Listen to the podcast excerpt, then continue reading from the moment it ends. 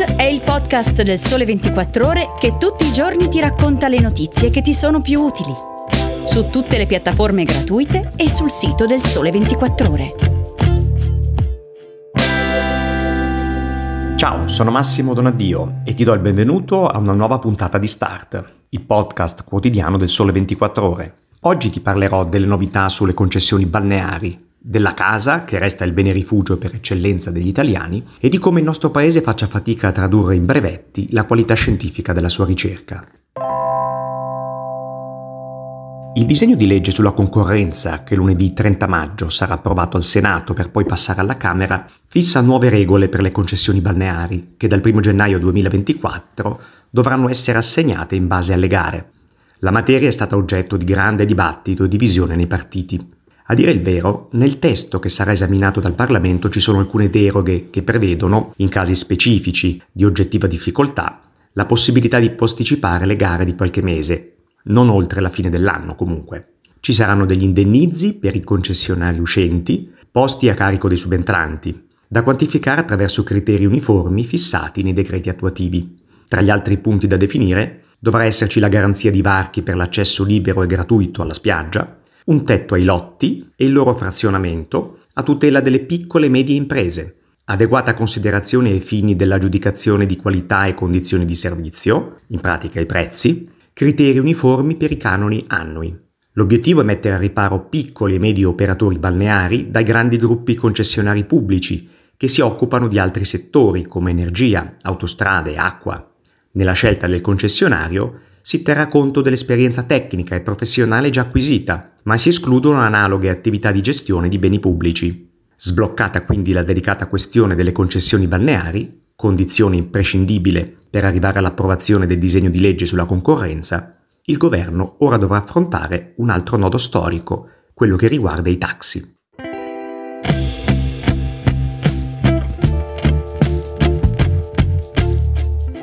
E dalle spiagge, sinonimo di vacanza, passiamo alla casa, luogo del quotidiano e principale punto di riferimento per le famiglie italiane.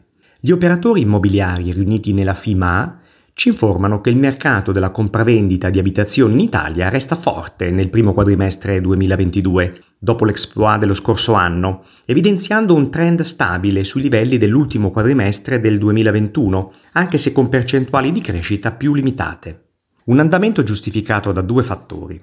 Da un lato una domanda per acquisto percepita ancora dinamica da più della metà degli agenti immobiliari interpellati.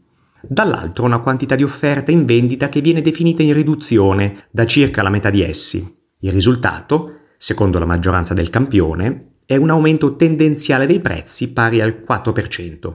Secondo gli agenti immobiliari, il quadro congiunturale dell'attuale momento di mercato proseguirà ancora sugli stessi livelli del quadrimestre appena concluso, sia per il numero di scambi, sia per i prezzi medi di vendita.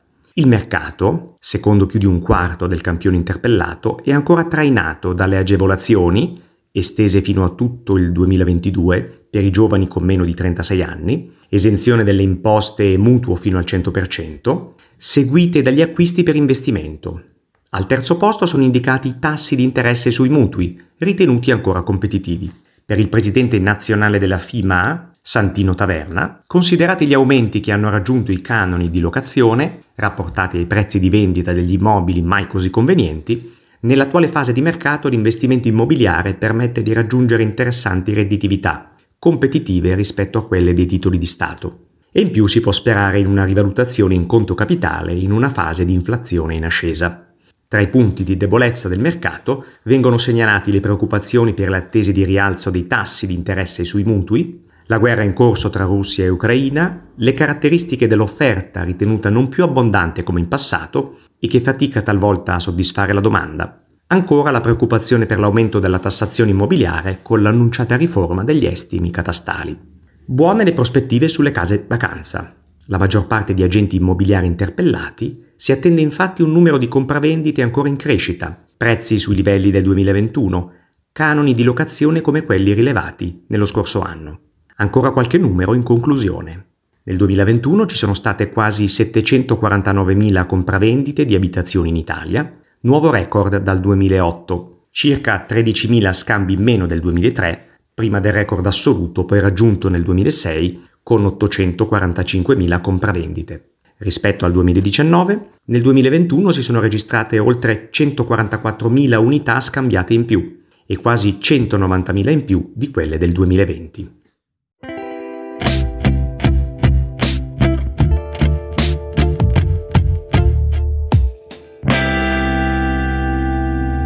Dobbiamo essere orgogliosi del nostro paese quando guardiamo all'eccellenza della sua ricerca scientifica, un po' meno quando si tratta di tradurla in innovazione concreta, di brevettarla e di trarne anche guadagni.